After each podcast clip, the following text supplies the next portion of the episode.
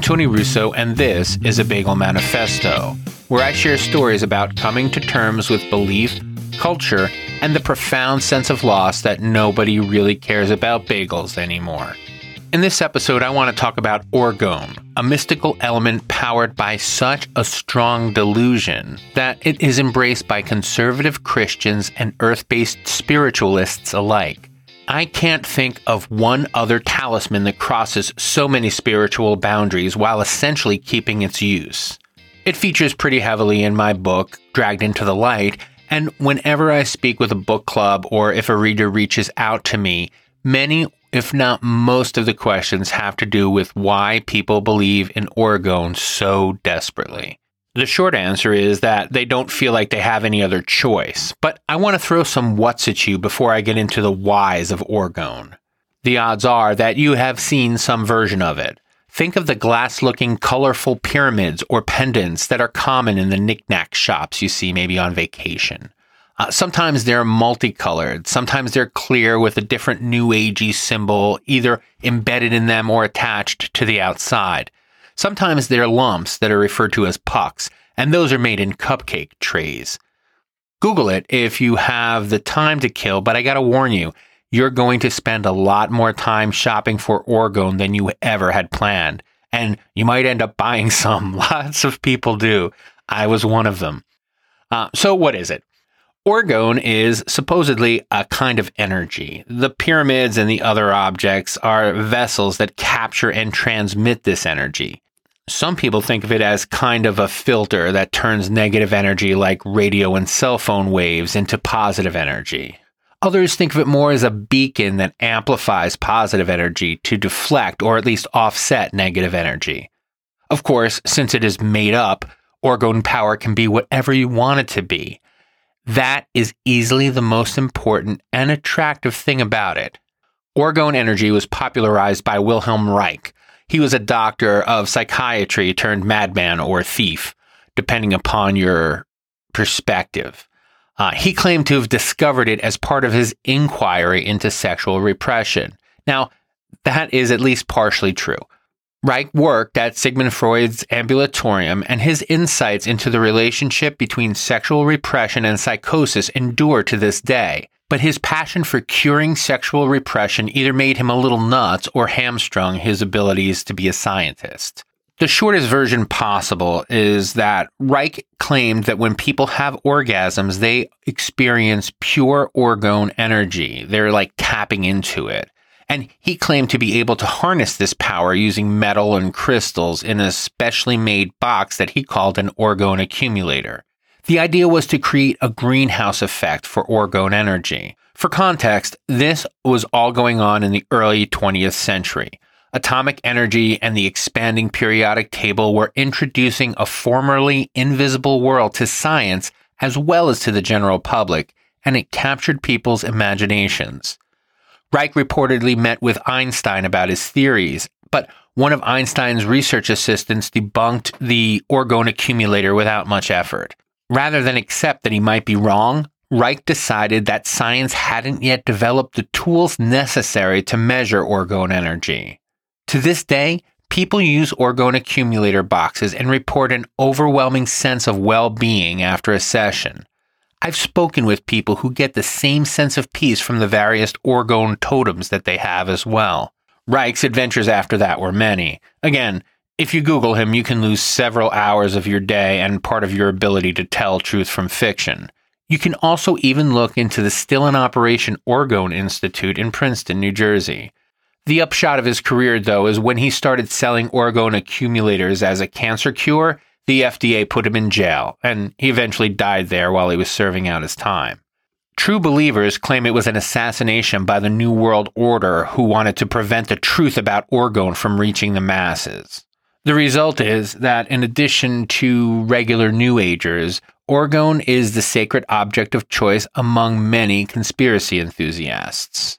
If you speak with an orgone enthusiast, they will rattle off all sorts of physics and electromagnetic facts about why it works to you. The only fact that matters is that it is all unsubstantiated or tangential. And that doesn't even matter because once you start talking about orgone like it's a real energy source, the normal rules of conversation no longer apply. When I think about why people believe in orgone and in the orgone accumulator process, it reminds me of my acupuncture experience. I started getting panic attacks after my experience with the quit smoking drug Chantix. It was the only time I ever took a prescription where suicidal depression was listed as one of the side effects. I spent a brief period of time taking Zoloft to get the depression to go away, and the panic attacks started not long after with a trip to the hospital. I thought I was having a heart attack. I'm mostly better now, and if pressed, I'd have to admit that the acupuncture was a significant part of that cure. I had been assured that acupuncture could help with my panic attacks, and as their frequency and strength increased, I tried acupuncture almost out of desperation. After my experience with Chantix and then with Zoloft, I was afraid to go for more chemical relief. The acupuncturist was a standard issue white guy with an easy demeanor, I can't remember what he looks like anymore, so in my memories, he's played by Jeremy Piven. He was matter of fact about the weird gray space between art and science that acupuncture occupies, and that made me feel better, because I'm always a little afraid of true believers. He invited me to lay on the table and trained a heat lamp on my lower abdomen, explaining that the heat excited the bacteria that made serotonin in my gut. Then he stuck needles in and around my earlobes, the common place to start with people having panic attacks. I can't remember whether he asked me to close my eyes or if there was a blindfold provided or whether I kept my eyes open the whole time, but I don't think that's significant. The point is that once I was fully pricked, he left me alone in the darkened room with soft classical music playing in the background. When the first session was over, he suggested that if I felt anxious between appointments, I could just put a heating pad on my stomach. Two sessions later, I was cured. To this day, if I'm feeling a little tweaky at bedtime, I use a heating pad, although I probably haven't done that for a year or more. What occurred to me after, though, was that if I had laid in a darkened room listening to classical music for half an hour under a warm light with one of those pointy birthday hats on my head, I still likely would have had the same effect. That was the very first thing I thought of when I heard how much people felt like they benefited from being in the orgone accumulator and, maybe to a lesser extent, focusing on the orgone pyramids and pendants and the like. I don't think of it as a placebo effect as much as I consider it um, the effect of an accidental meditation. If you can quiet your mind for long enough, you're always going to feel better. What's critical to remember is that there's nothing about the orgone that makes this happen. And here's where it gets a little dicey. I know that people listening believe in the power of crystals and even in the power of orgone specifically. I know that lots of people believe in the power of acupuncture, and I don't want to begrudge them that, but I'm also beginning to suffer from belief indulgence fatigue. I mean, orgone is demonstrably made up. There is no anecdotal evidence that can overcome the fact that it was invented by the kind of person who was willing to sell false hope to the terminally ill. We gotta let that sink in for a second because this isn't a difference of opinion. Orgone will not cure cancer, but its inventor would rather let people die than admit that he was wrong. And even though orgone will not cure anything, it makes people feel like they have control and protection that doesn't exist. Or I guess you could say that's why it's so good at mitigating those threats. If you use orgone to protect yourself from demons or from 5G waves, it is going to work because demons and 5G rays aren't real threats. But rather than admit that we are too impotent to protect ourselves in a world that is changing so very quickly, we concoct precautions that make us safe. We all have a deep and abiding sense of powerlessness that has only been heightened since the turn of the century. Addressing that powerlessness is complicated and difficult. Pretending that it isn't powerlessness but something bigger and more nefarious is so much easier, and that's what makes it more attractive. What's the most troubling is this attitude has gone way beyond the fringe and into the mainstream, we're inventing cultural rights that we feel like we have to defend, or parroting complicated pseudoscience and history that we clearly don't have a grip on is often preferable to just accepting that we are frail and ignorant in the face of a shifting culture. I mean, Christ, I've been hiding in my house for two years now because there's literally nothing I can do to make this disease go away or to make other people take it seriously.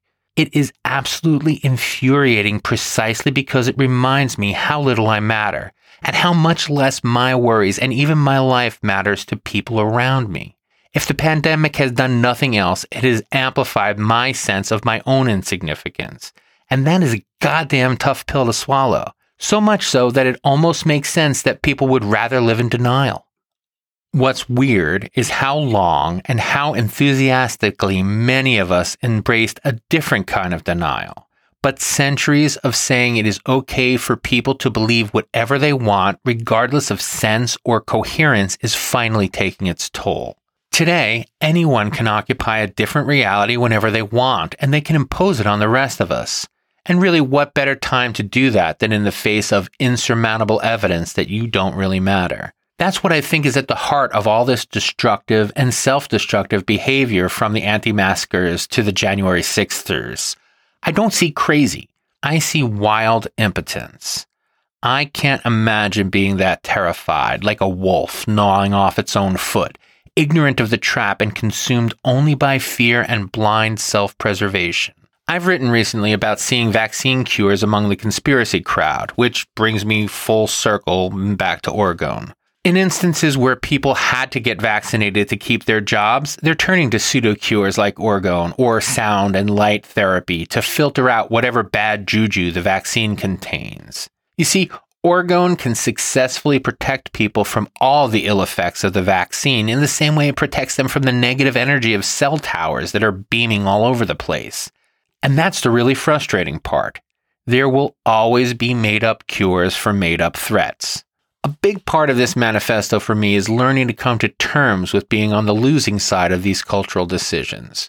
People being not only allowed, but also encouraged to believe whatever they want is one of the toughest ones for me so far. I'll admit that I never liked this idea that people's religious freedom meant they could believe whatever they wanted. So in this case, the hardest thing for me to come to terms with is my surprise that it has spun so far out of control. And given that it has, how difficult it is for me to at least accept it, to at least understand or to find some purchase where I can say, this makes sense. The closest I can come is to relate it to orgone, which is a made up cure for a made up problem. So, what do you think? Even though I've been the only one talking for a while, I'd love to get your impression. You can shoot me an email at bytonyrusso at gmail.com. And if you want to send along a voice memo, I'd be happy to replay it and comment on it. I'll be back in two weeks and I'll probably talk about flags some more because the flag thing's starting to drive me a little nuts. Uh, in the meantime, you can reach me on social media at by Tony Russo pretty much everywhere. And um, keep hanging tough and keep the faith.